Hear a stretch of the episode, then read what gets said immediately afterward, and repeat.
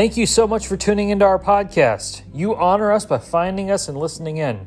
We pray this sermon stirs up your love for Jesus and grows you in your faith. But before we begin, we ask that you not let this podcast, or any podcast for that matter, replace the local church in your life. You need to be a member of a local congregation and under the shepherding of that flock's pastor. So please become part of a local church if you aren't currently. If you'd like more information about our church, please go to www.mountzionchula.org. Enjoy our podcast.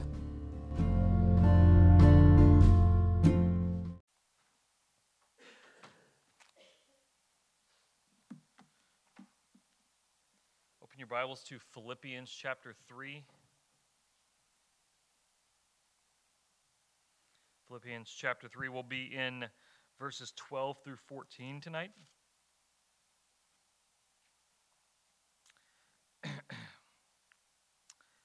it's my money and I need it now. Y'all familiar with that commercial? It, uh, it, it used to play in my hometown on the local channel, so I don't know if it was a local commercial or if it was a national commercial, but it's, it was you know, for that firm that would, would pay you in advance, would get your paycheck for you in advance. Uh, people would scream that in the ad out their windows. They would hang out their windows and yell it. Um, I need the money now. I don't want to wait until paycheck time. I need it now. And that's the attitude of our day um, impatience, um, not wanting to wait until the proper time to get the results. Um, we want to have an easy process to get results quick. Um, get rich quick schemes, um, easy workouts. There's no shortage of of people in the health industry that, that have this, you know, workout plan that, you know, you just have to do, you know, five minutes of workout in your living room three times a week and you can eat all the donuts you want. And I'm just like, that's baloney. It just is. It's, it's, it doesn't work like that. Um, so many kids today want to be YouTubers. That they want that to be their career because you can make like millions of dollars being a YouTuber. Um, and they imagine maybe it doesn't require much hard work. Gee, you just make videos at home and you, you post them. How hard could it be? Um, it's actually, if you're going to do that well, it's actually pretty hard. It takes a lot of work to edit the stuff and capture the right audio and things like that. But um, most everything in life that is important takes work. It, it takes work and it takes waiting. It, it, it takes a long time of faithful labor to get there. You don't, um, you, you, you don't have a savings account suddenly have $100,000 over a week. You have to slowly put money in for years and years and years until finally you have a lot uh, accumulated in there. And something the Lord's been teaching me over the past few months is um, that is absolutely true regarding the Christian life as well. It takes um, it, it takes work and it takes waiting. It takes a long time to see results. And so let's see how that looks in Philippians 3 tonight. Verse 12. Not that I have already obtained this or am already perfect, but I press on to make it my own because Christ Jesus has made me his own. Brothers, I do not consider that I have made it my own, but one thing I do, forgetting what lies behind and straining forward to what lies ahead, I press on toward the goal for the prize of the upward call of God in Christ Jesus. Every day that, well, not every day, but a lot of times when, when I'm working, um, I can feel my lack of experience um, as I am trying to think of ideas, trying to think of how to do stuff. Um, as a pastor, there's so many ideas that I have that I don't have the experience to know how to accomplish. Um, I've, I've regularly found myself thinking, man, I wish I had the experience of having been a pastor for 20 years, then I know how to do this. But I've only been a pastor for four years. And I can't just zap myself with 20 years of experience. I have to faithfully labor and not give up for 20 years to have that kind of experience. Because God has set it up so that that's a process of how we grow. When, when I've been a pastor for 20 years, I will have gone through the trials and growth that 20 years produce. I'd miss all that if I just had 20 years of experience downloaded into me. And the Christian life is like that. Um, when Adrian and I work with college students, um, uh, we've both found that we have a similar conversation with them quite often. Um, what you have to understand about college students that are Christians, um, very often they're very ambitious and they are usually young in their faith, but they're on fire. Like they're just really excited for the things of God. And so they're ready to charge hell with a water pistol, um, but their zeal makes them forget that they're young. So we will regularly talk to students who are struggling with sin struggles. Maybe it's anger or lust or, or whatever. And, and, and there's this question that they always ask you know, why can't I just get over this battle now? Like, why, why do I keep falling into I, I just want to be over it. Why can't I get there? And I tell them the truth that, that I wish I had known at their age. You still have a long time of following Jesus to go. And someday, you will likely completely overcome that struggle. But until that day comes, your responsibility is to fight faithfully. And you may not overcome that for several years, but the Lord slowly does work in us like that. The Christian life is a progress, is a process. It's a process. Remember on Christmas, I put that image on the screen. I was actually going to do that tonight, and I forgot. Um, it's an image of the already and the not yet. Um, that that God created the world, and this first experience of life goes on until Jesus comes, and then Jesus came and died on the cross and rose again, and the new age began, the new, the, the new resurrected age. And that goes on for eternity. That's the existence we will live in forever. We're in the in between right now, where our old self is very much still here, but we live in the new reality. And so we're, um, we're, we're in that middle phase, that in between phase. Um, so you come to faith in Christ, but the old self is still very present in you. So God does a transforming work in you over your life. He makes you more and more like Jesus every day. He strips away sins in you and produces righteousness in you, but that takes time. The old age is slowly passing away in you, and the new age is being more and more realized. When Jesus returns, it'll all be finished. Look back at Philippians 1 6. What does Paul say?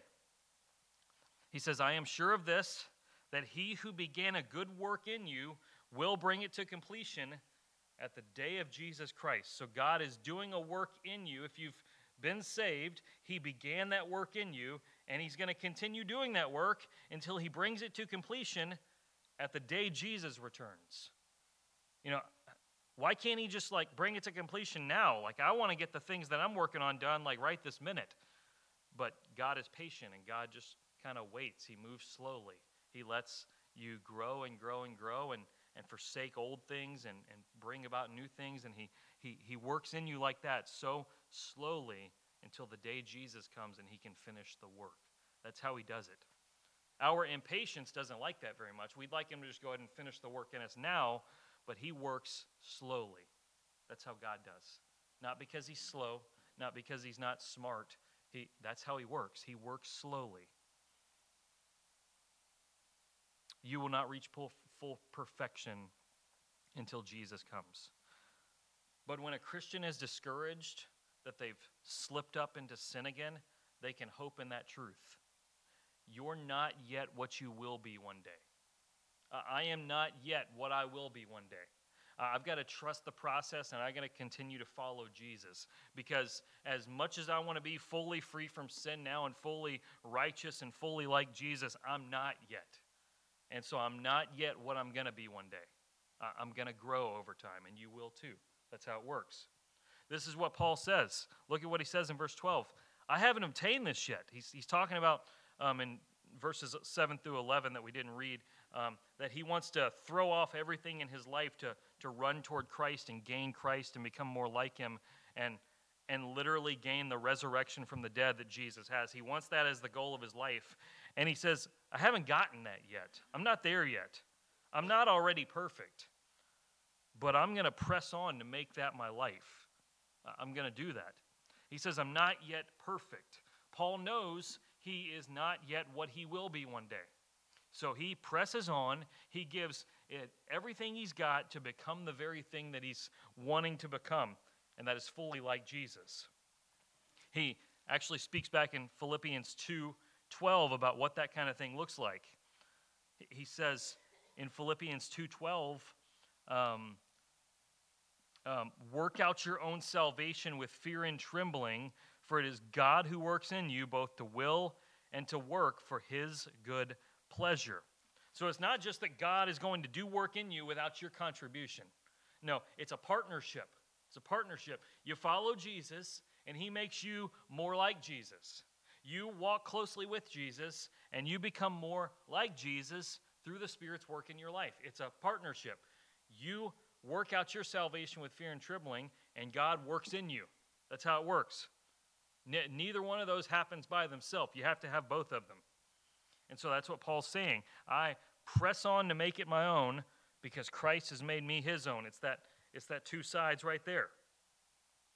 So, how do you press on? Well, you do what he says in verse 13. He says, I forget what lies behind and I strain forward to what lies ahead. Two steps. You forget what lies behind and you strain forward for what's ahead. You first forget what lies behind. That is, the old age is passing away. Your fleshly self is passing away. So you can't hold on to it. You have to forget it and you have to move forward. So maybe that regards your, your, your sinful temptations. Um, you must regularly examine your heart to see where you are in sin. You were to repent of those sins. If you remember what First John says, if anyone says he has no sin, he deceives himself. Now, um, my, my guess is that for a lot of people is we, we kind of just generally assume that we have sin, but we never really speak of what our specific sins are. And so we'll say, well, yeah, of course I'm a sinner, but we'll never actually say what our sins are. We just ha- we know we have to clump ourselves into that because Scripture says we are, but we've got to recognize what sins are actually in our hearts so we know how to fight them and we know what to fight. We fight them through daily repentance. We turn from our sins. And then we hope for long term deliverance. You may not overcome a sin struggle for years. It may take you years to overcome your temper, but you fight it. It may take um, a, a, man years to overcome um, a, a, pornography addiction. He fights it. It may take um, however long to overcome something. We fight it regularly until it dies. How do you overcome a sin struggle and never struggle with it anymore? You confess it and turn from it daily until your flesh finally catches up with your spirit. So you forget what lies behind and then you strain forward. That's what he says, straining forward. It does not say lollygag forward. It does not say meander forward. It does not say um, anything like that. It says strain forward. Think of straining. So in Adrian's car, um, it's the one, if we're going to go somewhere, the three of us get into Adrian's car because my car's too small. And, um, Adrian's in the driver's seat. Usually I'm in the passenger seat. Haddon's car seat's behind my seat. Um, and so, which means that if we're going somewhere um, and Haddon needs something, I'm responsible for that because Adrian's driving. And you don't know how many times we're going down the interstate to Kentucky or whatever. I have to unbuckle at 80 miles an hour and climb in the back and get something for Haddon. Um, but usually, if Haddon wants something and I'm in the passenger seat, um, I kind of just kind of reach for it and kind of bend back there and give it to him as best I can. And I, am finding I'm not as flexible as I was in my 20s, in my 30s. Um, so I'll contort my body in the most painful way possible to bend around and hand him his water bottle. And usually while I'm doing that, I'll make a noise. I'm straining. That's a straining noise. I'm giving it everything I got to get that water bottle to him. And, and and Paul's saying we strain forward. Maybe he's calling on the idea of a runner, a runner. So he's running a race and he's getting to the finish line and he's running with all that he's got and he's reaching forward, hoping he's going to be the first one to pass the finish line. In other words, this hurts so bad, but I've got a goal to reach. I'm going to do whatever it takes to get there. That's what the Christian life is. It's a struggle that requires effort. Unfortunately, a lot of people treat it like a hobby rather than a daily struggle.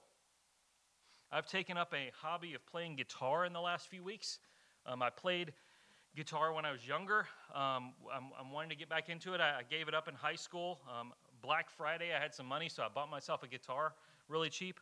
Um, uh, I got it, and um, I've, I've been working at learning to play it again. Um, but I don't play it every day, it's a hobby. So right now, I'm just kind of reminding myself of the basics. So I try every day to pick up the guitar and just play through the basic chords to learn it again. Working on learning how to transition from each one of them because it's hard to learn. Um, some days I don't get around to playing the guitar though. That's okay. I've got my whole life to learn how to play the guitar. So if I miss a day here or there, that's okay. That's what a hobby is. That's how a lot of people treat their spiritual life. I'll just do it whenever I have some free time. The problem is, busyness is so bad that they may never have free time. We must give our every day to this. We're straining forward with everything we've got to become more like Jesus. So, how do we do that? Well, I would say that we do it through um, pouring in God's word and pouring out of ourselves. So, we pour in God's word. We've got to take His word into us. You need God's word truly. You, you need to read His word. You don't just need some devotional book that has a verse at the top and then a giant writing of man at the bottom. Those are fine. Just don't read those in place of God's word. Read God's word and then read those secondly. You need to read God's word. Don't fall into saying you don't have time to do it. You do. You do. You need it in three ways. First, you need it personally. You need to read it every day yourself. Make it into a habit that you can't lay down at night without having read the Word.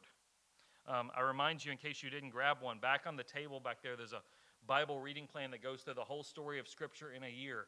Um, you don't hit every single passage of Scripture, you hit most of them, and it takes you chronologically through the story of the Bible. Grab one of those as you go out. You're only a week behind. It's easy to catch up from there. It's like 10 chapters you got to read, and you'll, you'll be caught up. Um, do that. Read God's Word every day. And the second place you want to read God's Word is in a small group. Um, you need to study it with a small group of people. Um, for most of you, that's going to be Sunday school. That, that's, that's the idea. Um, however, you should try also bringing in some kind of small group of people into your life where you're not in a class. Um, in a class, someone is teaching the Bible to you, and you're just sitting there as a passive listener. You need a group where every member discusses and contributes it together. A lot of people do this over breakfast or over coffee or something like that. You need to be in an environment where you're actively learning it, where, um, where, where four people are reading the Bible together and they're each making note of things they noticed and each learning from each other. That's so important. And then, thirdly, corporate worship. You need to sit under the preaching of God's word in this room. These are the three avenues that God has prescribed to receive the intake of His Word, and you need each one of them. Without one of them, you're like a three legged stool that is missing a leg. You'll fall over. You pour in God's Word to you, and you pour out of yourself. You can't stop at just taking in God's Word. If you're taking in God's Word but never pouring out of yourself, it's kind of like eating a buffet continually but never getting off the couch you're going to be obese and unhealthy. You have to play a part in pouring out God's word and God's love to others. John 4:34 the disciples come back to Jesus. He's in Samaria. He's been out um, doing ministry. They've been out looking for dinner and they come back and they've got dinner and they're like, "Hey Jesus, eat this food. We got it."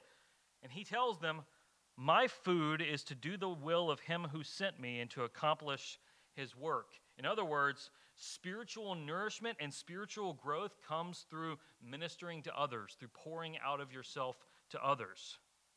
And it's the Great Commission Jesus left us. We're to make disciples, we're to baptize them, and we're to teach them.